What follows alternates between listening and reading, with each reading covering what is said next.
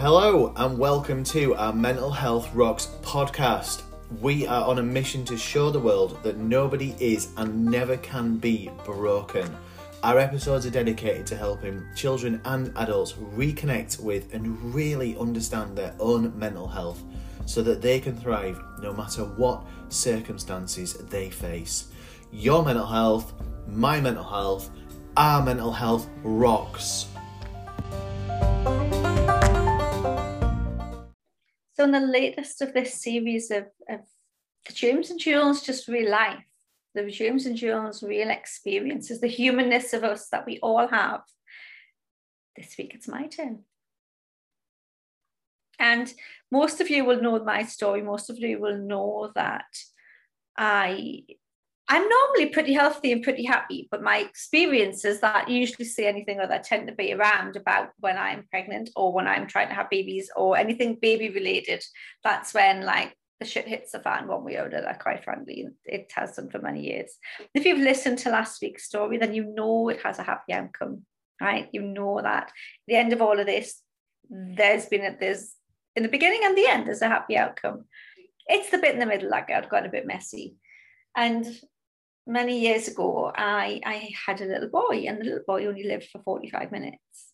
And this was in part due to many different cock ups by doctors, uh, consultants, to the degree that the um, the guidelines and rules that happened around births with consultants required changed because of it. So I got lots of apologies and all of that but afterwards, okay, so I went through the pregnancy, I went through the labor, I lost my little boy, and then the um the word the machine sort of like went into action.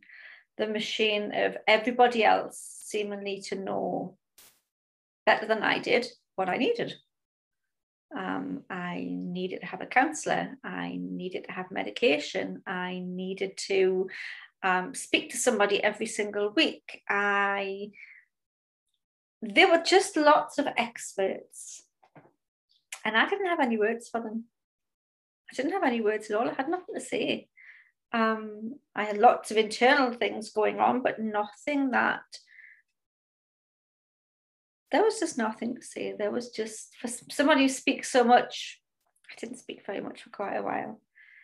And I guess it was all of the internal processing that I was doing at the time. But just very similar to James's story, there was always that why am I doing this? This isn't making sense to me.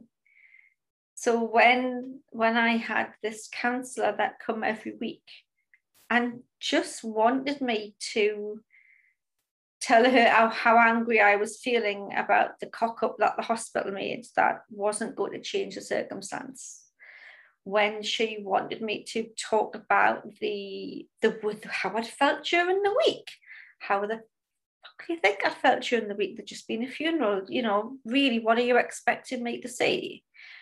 Um, the um, the autopsy reports, all of the different things that came through. You know, what else was I supposed to say, do, or feel?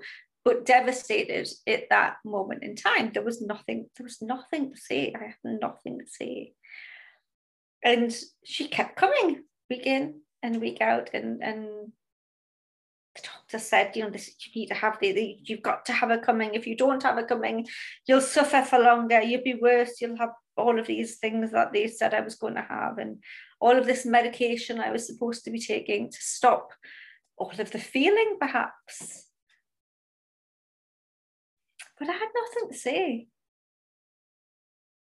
really, that was, you know, people would come up to me and ask, what, what have you had? Nothing to say to them. Um, the counsellor, she would come every week to the house. I had nothing to say to her. There was just nothing to say. And I knew when she would come and she would sit, and it was always a Wednesday and it was always 12 o'clock. Wednesday at 12, she would come. And in the Wednesday morning, I would know, thinking, well, what, what, she's wasting her time. What's she coming for? You can't change what's done. What's done's done, can't be changed. Talking about it's not going to help anybody. That's you know, that's just how didn't make sense. Again, didn't make sense to me to keep raking the old coals up because it wasn't going to change the outcome, right? And at that time, because yeah, I wasn't fully on the planet, I didn't feel like I was fully on the planet for a while. I just went along with the fact that everybody else was going to know better than I was. You know, all of a sudden these were the experts in in their fields. They knew they dealt with all of this before that I should just take the tablets. I should just do the counseling. I should just go through the motions.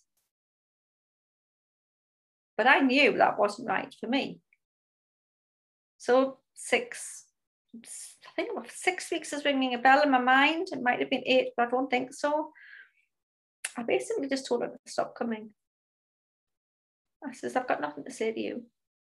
And she said, but you need, this is the fact that you're not speaking, is telling me that you've got this trauma that if you don't resolve now is going to, and she gave me all of this bullshit. And basically, I knew she was a lovely person, but that wasn't what I needed. It wasn't what, what wasn't what was needed for me at that time. And you know, we keep the door open. You can give me a few weeks. I'll come back and check on you again. And we would go to fortnightly. We'd, I went, no, thank you. Thank you, but no, thank you. And went to the doctors. And then I told the doctors I wasn't taking the medication either. That I didn't, wasn't taking the medication. The medication had me feeling even more um, removed from life than I already felt. And I knew that that wasn't right for me. I knew what I needed to do was to heal I didn't know how long that was going to take. I didn't know whether it would be a month, a year, three years, which it pretty much was three years. Um, I didn't know how long it was going to take. I, I, part of me didn't want to feel, part of me didn't want to have all the stuff that was going on in my head at the time. But that we're talking about this gut instinct, this gut instinct in me knew there was there's a the, look, I think this there's a story I think it's about going on a bear hunt, and it's we can't go, we can't go around it, we can't go over it, we can't go. We've got to go through it, and and I had I knew I couldn't go around it. I couldn't block it out. I couldn't just, you know, medicate it to not feel it. I had to go through it. And that there was nothing wrong with me, even though there was a shit ton wrong with me, right? But it was it it was right that I should be feeling all of that, that it was right that that I had nothing to say, that everything I was feeling was right for me to feel at that moment in time, and that I didn't need somebody else to tell me how I should be feeling. I didn't need to meet anybody else's targets for not feeling. I could just listen to myself and do what was right for me. And I got it wrong lots of times. Totally fucked up lots of times. And this is this is you can see by the language I'm using in this podcast today, right? It's like it's still a, it's always going to be wrong in some sense, always. But it I knew I just had to listen to what was right for me. There's lots of experts out there. I had consultants, I had goodness, the amount of people that because they obviously thought I was going to sue them as well, right? So there was like a lot of like I had a lot of high level people contacting me and that never made sense to me either because that wouldn't change anything either. So that was just never an avenue I would have wanted to go down. But there was lots of people who knew better, so they thought. But at the end of the day, they didn't. Not one of them knew better. And while I didn't know what the right thing was at any particular time, I couldn't see into the future. I couldn't predict how long anything was going to take. What I did know was that I just had to take the next step in front of me at that time and feel it and be it and do it. And then the next step. And sometimes there were 20 steps back. And then eventually there'll be a few steps forward.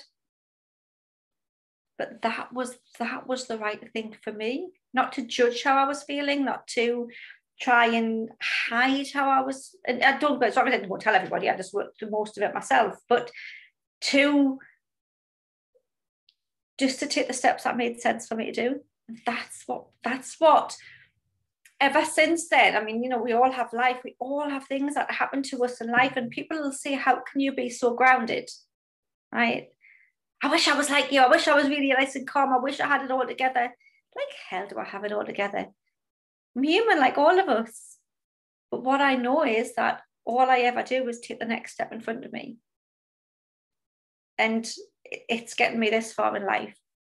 I don't need to to get myself in a tizzy and in a spin and in a whirlwind of, of trying to figure something out because it's just the next step without having to know 20 steps ahead where I was going to be. And that to me is grounding. That to me is, is it grounding? I don't know if someone would say it's grounding. That to me is just what makes sense. Just take that step. So if you're winding yourself up over something, if you're caught and feeling something really heavy at the moment, what's the next step? Listen to yourself, not to all the experts. It's worse now because crikey, if it had been, you know, it was, for 20 odd years ago when this happened with me, if it was if it was the, the internet days that we've got now, God knows what state I'd be getting myself into with all of the different stories there are and, and cures and oh goodness, I would have probably been in a load more crap than I was then.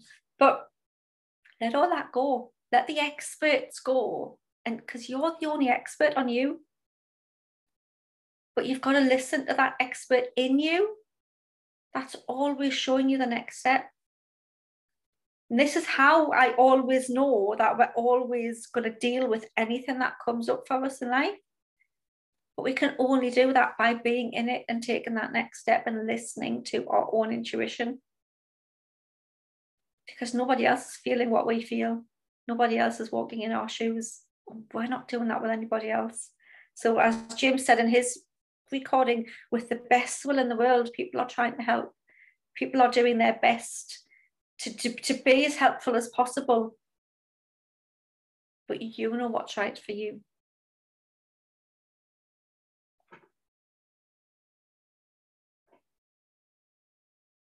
James somewhere knows that he's got a button that will unmute him, but he couldn't quite find it for a second, so he had to check in to see where it was. So sorry I couldn't find it. Jules, thank you so much for sharing your story. I um I think what what stays with me is one step at a time. And you said these might not be the exact words, but feel it, be it, do it. Yeah. Every step. Mm-hmm. Yeah. That's all we can do. The more we try and stop doing it, the more we try and run away from it, the more we try and hide from it, the more we try and reject it, it's going to come up sooner or later. Just got to do mm-hmm. it. That's what I said. I was like, going on the big hunt. We can't go around it. Yeah. Can't go over it. Can't go under it. We've just got to go through it. And know that nothing lasts forever. Yeah. No storm ever lasts. Every storm runs out of rain one time or another. Some can be pretty torrential, but they all run out of rain eventually. They most certainly do. Amazing. Thank you.